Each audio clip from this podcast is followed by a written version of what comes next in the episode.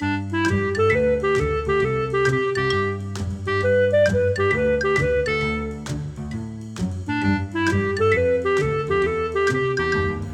你好，我是培佑，欢迎你来到培佑的阅读笔记。每一集我会用五分钟的时间，让你轻松学习，持续进步。OK，这一集我们要分享的书是《大脑喜欢这样学》，强化教学版。好，我先来念一段我记录在笔记本中的重点。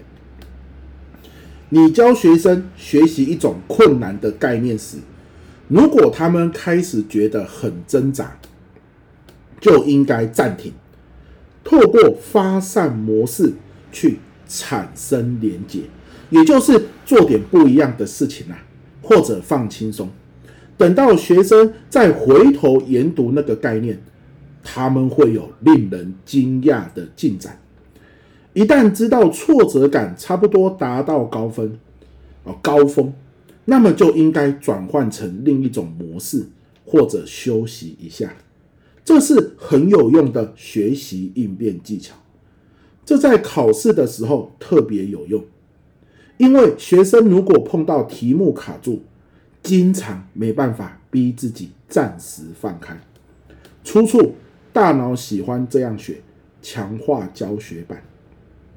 好，我我这边先讲一下他最后一段讲到的关于考试那边哦，在呃，因为大脑喜欢这样学，强化教学版这本书啊，它最大的特色就是用脑科学的研究，然后呢，来回扣到在教学现场或是学习的时候，我们应该怎么做最有效果啊？整本书的核心观念是这样。那他在最后边哦，他刚刚我笔记本最后一段有讲到考试这边哦，他书中也有特别写到。在考试的时候啊，他特别推荐我们应该好先把整张考卷略微好浏览过一次，然后找到你认为最难的那几题先去写。好，那因为很难嘛，如果你写写写写，哎，你写得出来，那就没问题啦，就得分了。那万一写不出来呢？没有关系，写不出来你要先暂停哦，你要先放下它，你先去做其他简单的题目。那你说，那这样干嘛呢？对不对？好，这样有好处哦。他说，当你先去做其他题目的时候，其实你的大脑还还有一小部分是针对刚刚那个困难的题目，他还在想，他还在去去去回顾，去去回想你曾经有没有看过啊相关的重点，还在想那一题要怎么解。可是你同时也在做简单的题目。好，所以当你全简单的题目全部做完之后，再去看那些很难的题目的时候，或许你就有想法了，或许你就有答案了，因为你不是第一次看到它了嘛，你其实一开始已经有看过，虽然解不出来，但是有印象，大脑其实有在运作。嘿，那如果你都没有先看的话，等你第一次看到这个困难的题目，你或许时间不够啦，你只能做一次，那硬要逼自己解出来，解不出来，一切就结束了。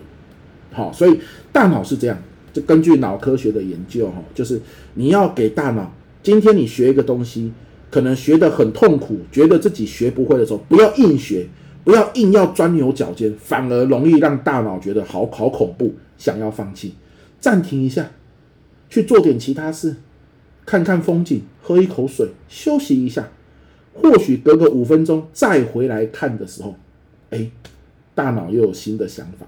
那根据研究，不用到五分钟哦，甚至二十秒到四十秒，让学生去暂停一下，然后呢，你可能问他一个问题，然后让他去反刍前面的内容，不要一直讲下去，对大脑来说都是一个很好的休息，又有一个呃更好的吸收的一个效果出现。二十秒到四十秒，你看这个在我们现在哈，我们教学进度都很赶嘛。在这个时代啊，特别的好用这样子。那我自己也举一个我生活中的例子哦，像上个礼拜六，我就是我记得我在生活周记有说啦，就带儿子去去打羽毛球嘛，对不对哈？就是去练打羽毛球。那他因为五岁而已，其实也不太会打，那他连发球都不会，所以我就一直教他发球。哎呀，你的左脚要往前啊，右脚要往后啊，腰要低啊，左手拿球，右手挥拍，由下往上挥。啊，挥了个老半天都挥得不是很好，要么没打中球，要么就是把球往后面打。那挥到最后，他已经有点灰心丧志。从他的脸看得出来，他仿佛在告诉自己：“我这辈子都不要打羽毛球了。”那这是一件很危险的事嘛？你可以练不会，但你千万不能讨厌。不管是打羽毛球还是学数学，都是一样的道理，对不对？好，这个时候如果我硬说，你就快要会了，继续练；你你就快要可以了，继续练；或者是你怎么练那么久了还不会，继续练，再练十次，或许他就放弃了。当下练不会，已经陷入瓶颈了，陷入痛苦了。练再多，其实效果都有限。那暂停的力量嘛，就这里讲的，对，你要让他适时的暂停，让他大脑去休息一下。所以我就想到这一段，我马上跟我儿子说：“要不然你去走一走啊，就我们这个我们在中庭啊，社区的中庭打羽毛球。”我说：“走走走，我们去走一走，来骑骑脚踏车。好，那社区中庭有很多脚踏车放在那边，我们就。”我就让他去骑脚踏车一下，然后我自己也在那边散步，然后跟他聊聊天。大概他这样子骑了五分钟左右吧，然后我就说：“我们再来打一下好不好？我们再来练习一下发球。”那他就过来再练习发球。诶，当然啦，世界上哦，这个奇迹会发生的几率还是不高啦，还是没办法打得很好。可是他的手、他的脚那个协调度明显比骑脚踏车之前好了。我就我这样讲哦。好了，大概有五倍以上，还是没办法打得很好，可是比之前那种笨手笨脚、手眼拙手拙脚拙好多了。好，那你就会发现，是不是在那五分钟他骑脚踏车的时间，他的大脑其实是有在运作的，有在整合刚刚的经验。好啊，如果我没有让他骑这五分钟的脚踏车，那就代表这五分钟他还是继续练习嘛。那你一直逼迫他，他反而很容易讨厌。那这个哈，我又再讲个例子啦哈，这个例子真的太多了，这要回想到我自己国小五年级的时候。其实我国小四年级以后，我一直成绩不错，就转学之后，那这是另外一个故事，改天再说啦哈。那五年级的时候呢，这个数学老师啊，也是我们的导师，他其实对我寄予很高的厚望，因为我成绩一直都不错嘛。殊不知他在教数学，教到这个呃单位转换，你知道哈，一百公尺，哎呀，一公尺等于几公分，一公里等于几公尺，下面下面一一公里，你看到现在我都还不是搞得很清楚，总之一大堆乱七八糟的单位啊，我就是换算不过来，我就是觉得我搞不懂。好，那他怎么做呢？他就是恨铁不成钢。哎，有一次考这个单位换算的小考，分数极难看嘛，他就在我下课的时间哦，拿着藤条过来哦。那个时候体罚是没问题的，拿着藤条过来，他看我一格一格重新写，我一写错，他就藤条打我的手，啪，哦，好痛啊，啪，很痛哇，那个是他没有让你任何思考的时间，他就是恨铁不成钢嘛，他就希望你要可以写对，那用这样子紧迫盯人的方式，完全没有让我休息哦。那结果是什么呢？结果就是到现在我都还搞不懂单位换算是什么，我大脑里面压根从心底就是反对。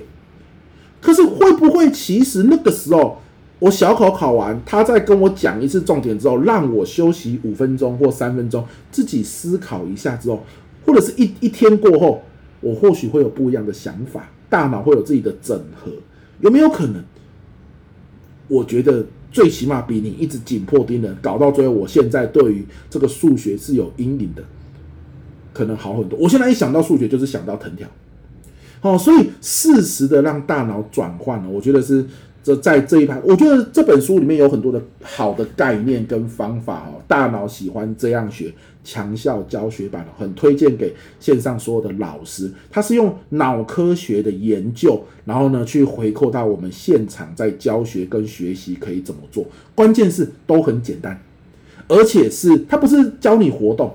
它就是在教学方法上，原来你这样子稍微微调一下，在学习效果上会有很大的差别。我觉得很符合现在的教学现况，就是我们的教学进度有限，而且学生意愿不是很高嘛。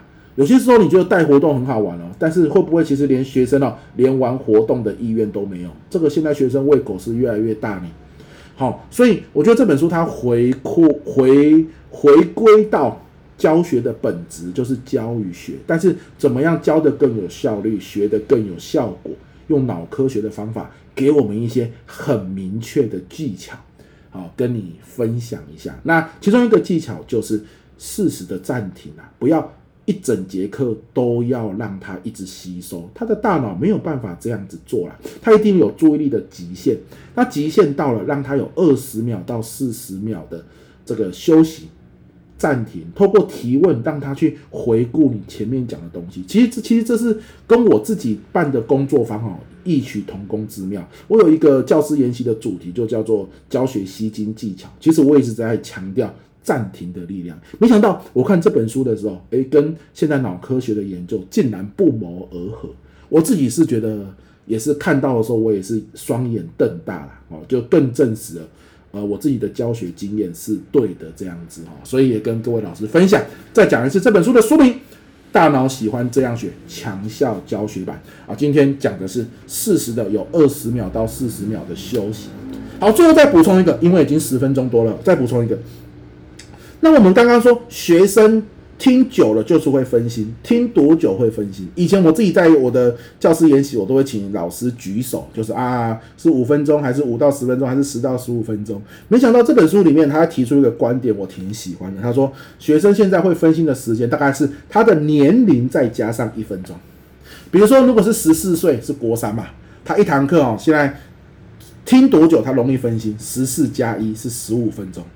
好，那大概所以就是国中就是十二、十三、十四岁嘛，大概就是十三、十五分钟左右，他是会分心的。所以，我们一堂课如果是国中阶段是四十五分钟嘛，还是四十分钟？四十五吧。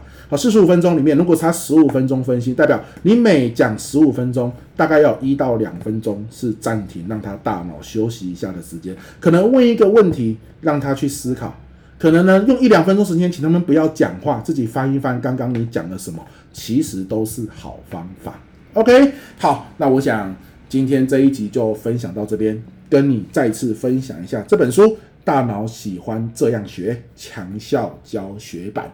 我是培佑，这一集到这边，希望你有收获。我们下一集见，拜拜。